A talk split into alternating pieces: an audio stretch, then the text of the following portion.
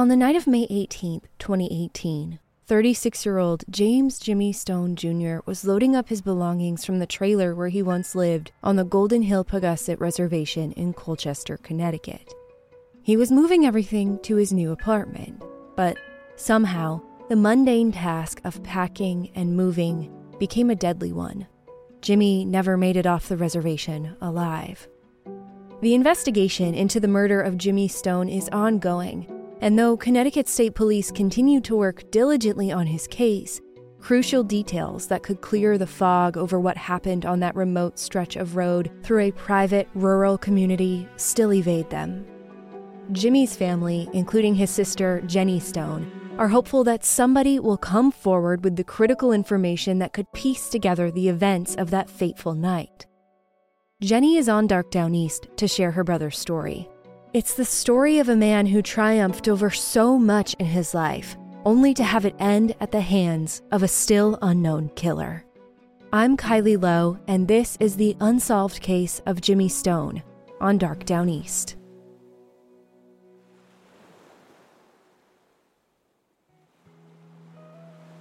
James Stone was born September 11, 1981, and named after his father, but everyone called him Jimmy.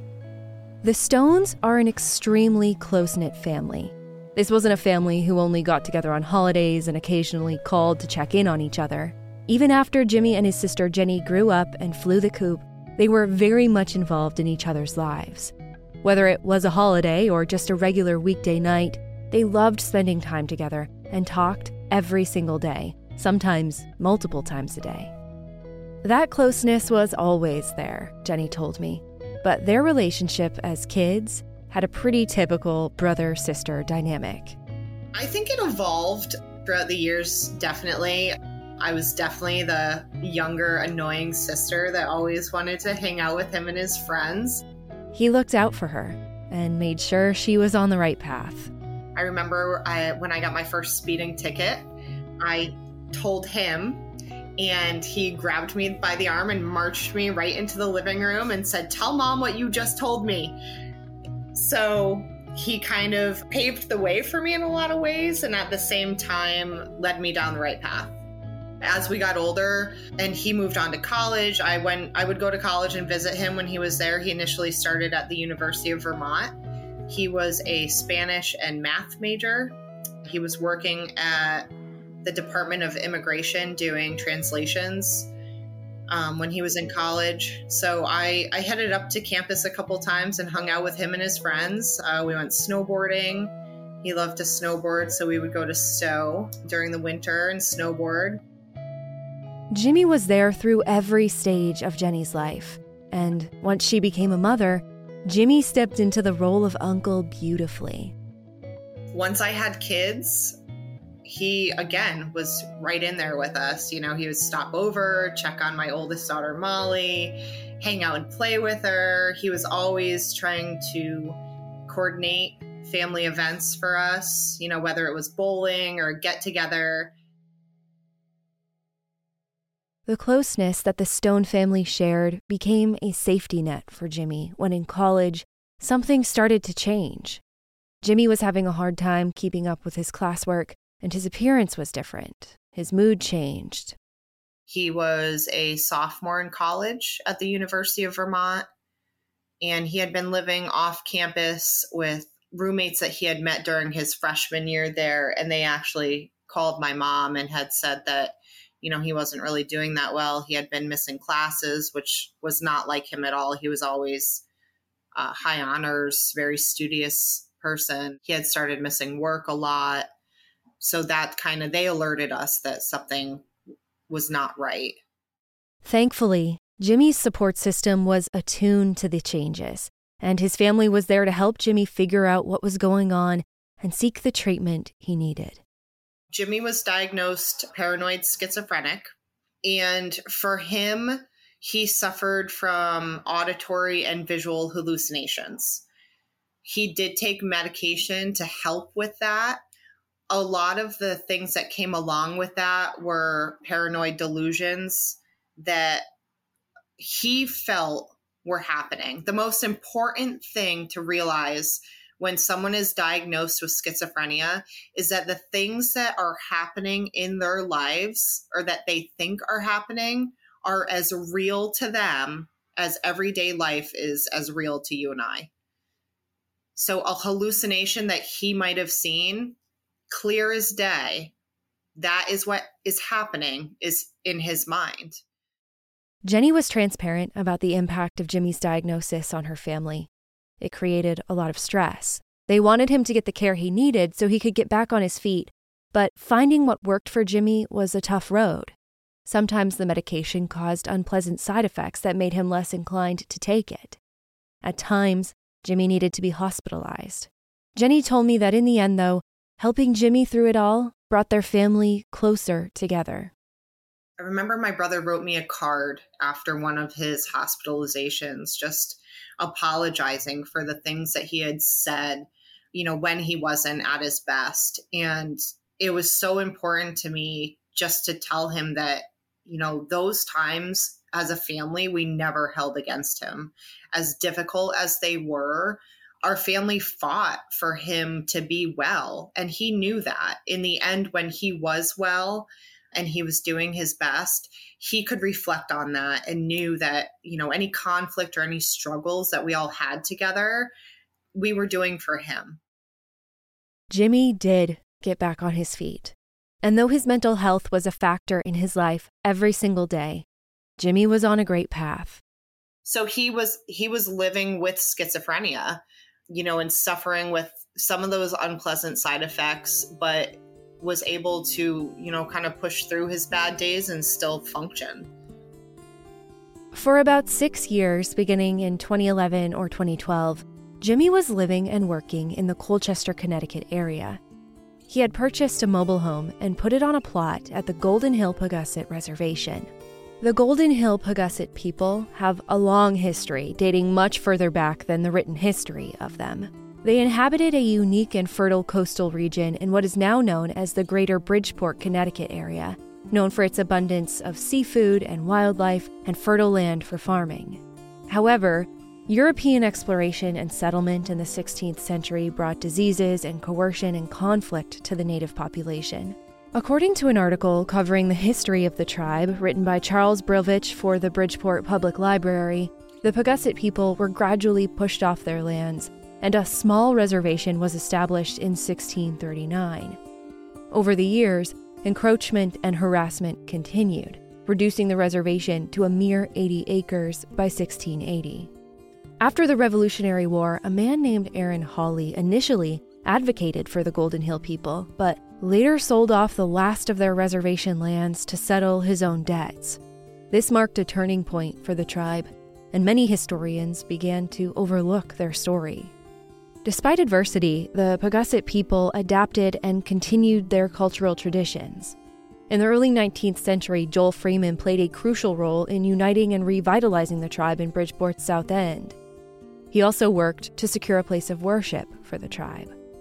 Later, William Sherman, who succeeded Freeman, became a prominent leader who preserved and promoted Native culture. He interacted with various members of the tribe, maintained records of their activities, and fought for their rights. He was able to establish a small piece of land as a reservation for the Golden Hill Paugussett people. But at just a quarter of an acre, the size of an average house lot, it provided no real space for the tribe to live. In the late 19th and early 20th centuries, the tribe's leadership remained intact, with descendants of William Sherman taking up the mantle. The tribe sought federal recognition in 1982 under Chief Big Eagle, but the process proved challenging, even though other Connecticut tribes received recognition more easily due to changes in gaming regulations. Though federal recognition remained elusive during this time, Chief Big Eagle was able to establish a second reservation for the Golden Hill Paugussett people in 1981, much larger than the first at 108 acres. It was in the town of Colchester, Connecticut. This land would be where Jimmy Stone secured a plot and placed his mobile home. In most scenarios, residency on the reservation is exclusively for tribal members and their families. However, Jimmy developed a strong relationship with many of the tribe's members and became part of their community. My brother and I actually went to school with some of the tribal me- tribal members, and then Jimmy became close to them because the the princess of the tribe, Julia, she didn't have a car, so she actually used to walk back and forth to town for everything. And whenever Jimmy would see her, he would offer her a ride. So they kind of built a relationship around that. And then when it came time that Jimmy was looking for new housing, they offered him a plot to rent on the reservation. So you don't necessarily have to be tribal, but you can't just no, like you can't just walk onto the reservation and say, "Hey, I want to live here." You kind of have to be in their circle of people. That circle of people included the leadership of the Paugussett Reservation, the Piper family, Chief Kicking Bear Piper, who also goes by the name Quan, his wife, and their three children. Quan was also Jimmy's employer. Jimmy worked in his construction business. He was working actually as like a handyman contractor for Quan, who is the chief on the reservation. He had had it, Quan had his own business where they did a variety of things from, you know, stonework to sheetrocking to framing houses. So he, at that point, had been working for Quan, doing that for several years, and then was kind of shifting towards finding his own work in that field. Outside of his family life, which was still as close knit as ever, Jimmy was very much immersed in the community of the Golden Hill Paugussett Reservation. In 2018, Chief Kicking Bear Piper told WFSB that Jimmy, quote, was considered part of the tribe because he was so integral in helping and watching the land, end quote. The group of individuals allowed on this reservation is a very close knit group of people that Jimmy was a part of. He was very active with the reservation, he participated in their drum circle. It wasn't a type of situation where he lived there and went off and did his own thing. He was kind of immersed in the reservation as far as working with these individuals, you know, living on the property, extracurricular activities, like I said, as far as the drum circle, he was a part of. But sometime in late 2017, Jimmy decided it was time to make some changes. He'd been working towards going out on his own in construction and had also started looking for a new living situation. It's kind of a conflicting story as to why he moved off the reservation. I know he was trying to improve his life. I know that there had been some water damage to his trailer that was there, and there were some mold issues. I also know that there were issues on the reservation that he was trying to get away from. That's what Jimmy told their mother, Bambi, but to Jenny's knowledge, Jimmy never elaborated on what those things were that made him want to move off the reservation. More than anything, Jenny understood that the motivation for her big brother to find a new apartment was all about being closer to family and having stability. And I think he was just ready for something more stable. You know, living in a trailer, there were times when he had heating issues, water issues, things like that. He had he had found a really nice apartment in Colchester that was closer in proximity to myself and the kids. So I think he was just looking forward to kind of moving on and starting something better. Though he technically moved out about six months prior, Jimmy still owned the trailer on the Golden Hill Paugussett Reservation, and his belongings were still inside as of May 2018. In order to return to the trailer and retrieve the rest of his property, Jimmy needed permission to be on the reservation, and he was granted access on Friday, May 18th, 2018. So, as far as we know for the timeline, um, my uncle had been helping him move that entire day. My brother had dropped my uncle back off at his vehicle. So they had split up. And then my brother returned to the reservation that afternoon and evening to finish moving some of his items. The trailer had sat vacant since Jimmy moved into his new apartment. Because of the previous water damage, it wasn't a suitable place to live, and it's not like he could have rented it out anyway. Residency on the reservation was by permission only. Jenny wasn't sure what the plan was after the trailer was emptied out. Maybe he would have left it there, or maybe he would have had to remove it from the plot, but in any case, that day was just about getting his things. Um, so, him going back onto the reservation to retrieve his property, he had been granted permission to do that. So, they were well aware that he was on the reservation during that time frame. While he was moving, it has been told to us that there was an argument between my brother and the chief. I don't know what that argument was about. And then shortly after that was when he was murdered. I received the notification, it was the 19th. I got a text message from my mom that said, Call me ASAP. And I called her back and she said they found Jimmy. And the first thing I thought of was like, I didn't know he was like missing. Like, what are you talking? I was so confused. And then for her to say that they had found him, I thought that maybe something had happened. He had gotten injured, or there maybe he slipped and fell and hit his head, or there had been some type of accident. Never in a million years would I have thought that this is how he would leave us. Jimmy's parents rushed to the trailer on the Golden Hill Paugussett Reservation. They got very little information at first. And of course, when when this stuff happens, they don't tell you. You know, you my parents went to the reservation as they were processing the scene. They don't give you any information. They just said it was trauma. So now, you know, our heads are really spinning. And I I was pretty sure that he had I told my mom, I said, Mom, I said, he could have slipped and fallen and hit his head. And, you know, we don't know. Of all the possible scenarios spinning in her head, and regardless of the mental health challenges her brother faced on a daily basis, there was one scenario that Jenny never considered, even for a second. I knew for a fact he would not have taken his own life. There's absolutely no way. He loved life to the point that that was never even an option that crossed my mind. So I thought for sure it had to have been you know just one of those things where you you something happens you get hurt and you know that's it and for it to end the way it did i i honestly i still can't believe it First responders arrived at 95 Stanovich Road to find Jimmy Stone's body in his former residence on the reservation. The earliest news reports said only that Connecticut State Police were calling Jimmy's death suspicious.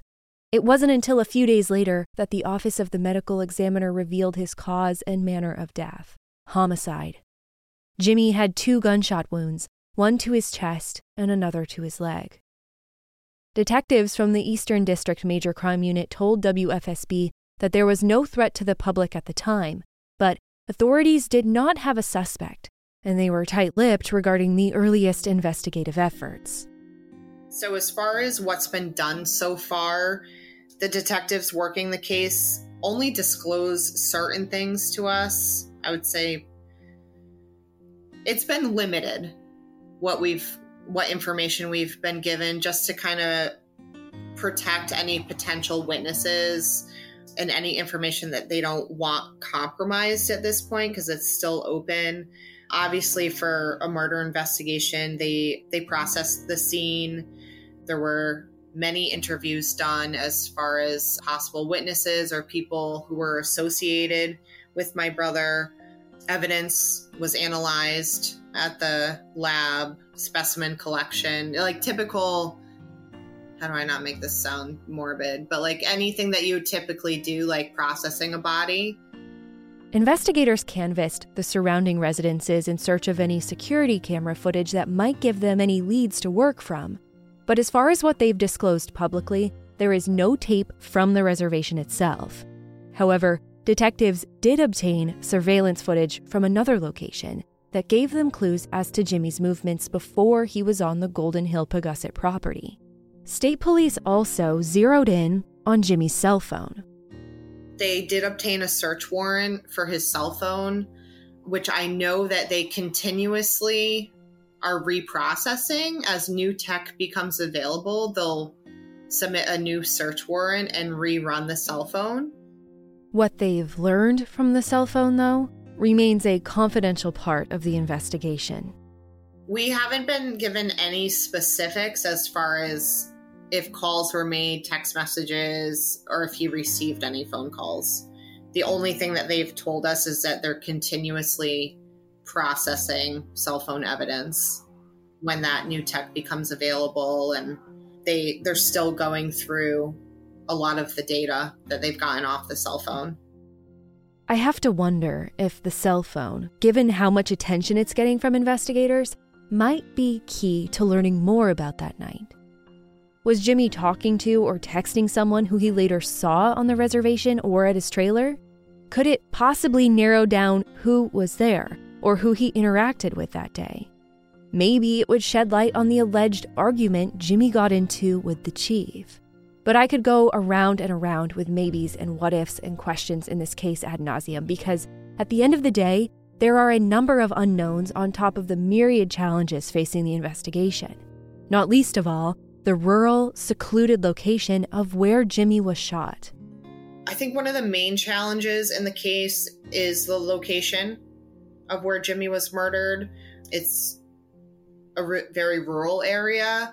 The road that the reservation is on is not well traveled as far aside from the residents of that street i would say it's not it's not a road that you would use to like cut through here cut through there get you know, it's kind of off on the outskirts of Colchester. So there, there's really no reason to go down that road unless you're living there or you're visiting someone. The rural location of Jimmy's trailer, the scene of the murder, raises another question for me. Who found Jimmy? Who called 911? Who got emergency crews there?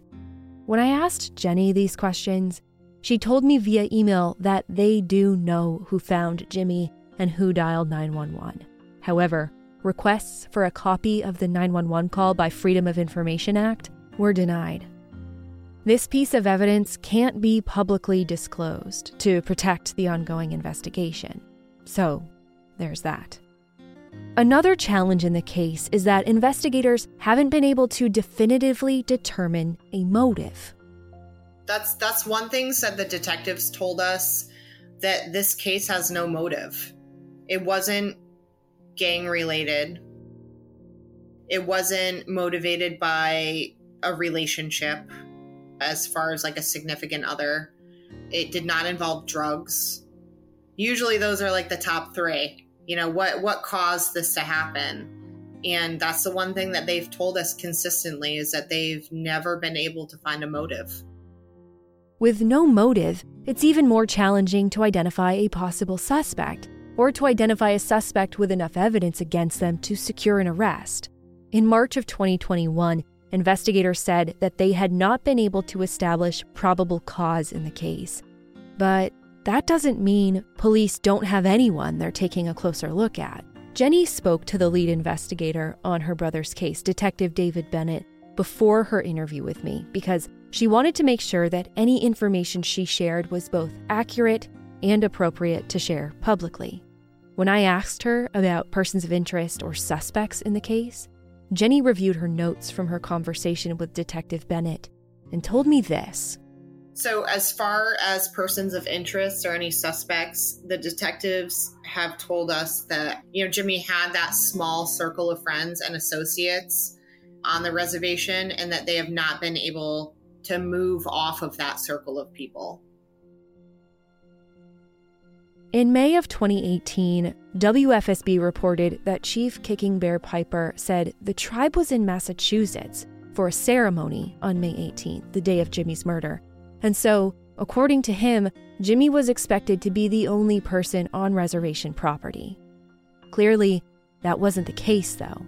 Someone else was on the property because someone shot Jimmy, whether that person was expected to be there and had permission to be there or not. After Jimmy's death, And as the investigation began, Jenny found herself looking over her shoulder, wondering if she was safe, if her children were safe, living in the same town where her brother's killer might still be walking around. Initially, after it happened, I was very fearful because we didn't have a lot of information. I had a really hard time going out in public. I found myself, you know, at public events downtown on the green, just kind of looking around, wondering, like, did they do it? Did they, like, you know, you don't know who you're surrounded by. And at that point, you know the detectives were were very tight-lipped and rightfully so because it was a fresh investigation. So there was a lot of fear. The loss continues to impact her in different ways. With each new piece of information in the case jenny is thrust right back to the day she found out her big brother was gone. Not only does she manage her own grief and trauma but as a mother jenny has had to find a way to help her children understand what happened to uncle jimmy my oldest daughter knows what happened. She found out about a year ago. We had initially kept, she was seven when he was murdered. So we had kept that information from her, you know, the cause of death and everything and the specifics of it. She unfortunately stumbled onto the reward for information poster last summer. So with that were questions that that we answered honestly. At that point she was 11 I mean, Molly lost her best friend. And I think she's kind of just coming to terms with that because it's like regrieving. It's like every time we get new information, you have to grieve all over. And for her, she went for, you know, four years not knowing what the cause of death was or the circumstances. And now that she knows, it's she's just really starting to grieve all over again with that new information. That's the thing that makes it difficult too is that every time we get another piece to this puzzle, it does it kind of start it kind of throws you right back to the beginning to start this whole grieving process over again. It's just like ripping open a wound constantly. As for the community on the Golden Hill Paugussett Reservation, Jimmy's murder appeared to impact them as well. On May 24, 2018, the Facebook page for the reservation shared a link to Jimmy's obituary with the text, A Great Friend of the Tribe. According to reporting by WFSB, the tribe held their own memorial for Jimmy. In that same report by WFSB, Chief Piper expressed his confusion about what happened to Jimmy. Quote, I just couldn't figure out why this would happen to this individual. That's where the mystery lies. We don't know what transpired in those few days after we saw him. Why did he end up deceased, and what was the cause? End quote. The investigation into Jimmy Stone's murder is ongoing, and while Jenny has become the voice of her family for matters relating to her brother's case, She's careful about what she says and how loud she says it, regardless of what she really thinks and feels. There's a lot of things that I wish I could say, but being an open investigation, it makes it difficult. And being a mom of two kids living in the same town he was murdered in also makes it difficult. Jenny will always remember Jimmy as her determined, hardworking, steadfast brother. He was always looking for the next step. Like what what could he do to make this situation better? Whether it was like finishing his college degree. I mean, I cannot tell you how many times he went back to school Obviously, some of his schooling was affected by his illness, but he did not stop until he obtained his degree. Whether it was one class at a time or enrolling full time, he did not stop until he got that degree. She was and is so proud of everything he was able to accomplish in the face of adversity. Watching my brother go through life in his young adulthood and seeing the struggles that he went through the fight that he had in him to overcome what he was going through, I mean, to say he had strength and courage is an understatement. And he never made a big deal out of it. It was never, look at me, look what I've done. It was always just, yeah, I did it. You know, he was, he never bragged about anything. He was always very, I'd say kind of quiet or reserved when it came to his accomplishments.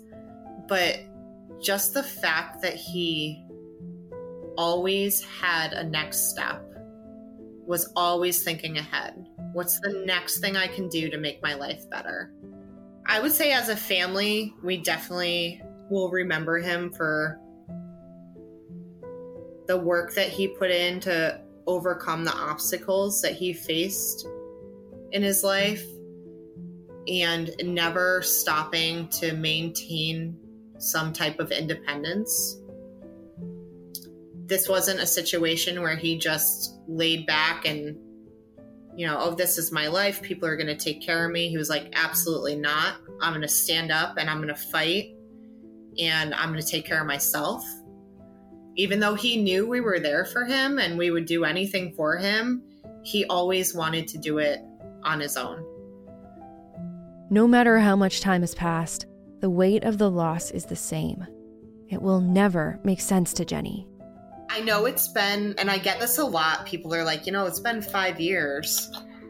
But honestly, like, I still can't believe it. And part of it is you know our our fight to give Jimmy a good life as a family and then having it come to this kind of an end. I honestly would have never expected this outcome. Never in a million years would I have thought that that this would be it. It's shocking it's really shocking. And to think that we live in a small town, someone in this town knows what happened. Absolutely. Someone in this town knows, and they are not coming forward with that information. Connecticut State Police have announced a $50,000 reward for information leading to an arrest and conviction in the death of Jimmy Stone. Anyone with information is asked to contact state police at david.bennett at ct.gov or call 860 465 5456. Thank you for listening to Dark Downeast. Sources cited and referenced for this episode are listed at darkdowneast.com. Please follow Dark Downeast on Apple Podcasts, Spotify, or wherever you're listening right now. If you have a personal connection to a case and you want me to cover it on this podcast, please contact me at hello at darkdowneast.com. Thank you for supporting this show and allowing me to do what I do. I'm honored to use this platform for the families and friends who have lost their loved ones, and for those who are still searching for answers in cold missing persons and homicide cases. I'm not about to let those names or their stories get lost with time. I'm Kylie Low, and this is Dark Downeast.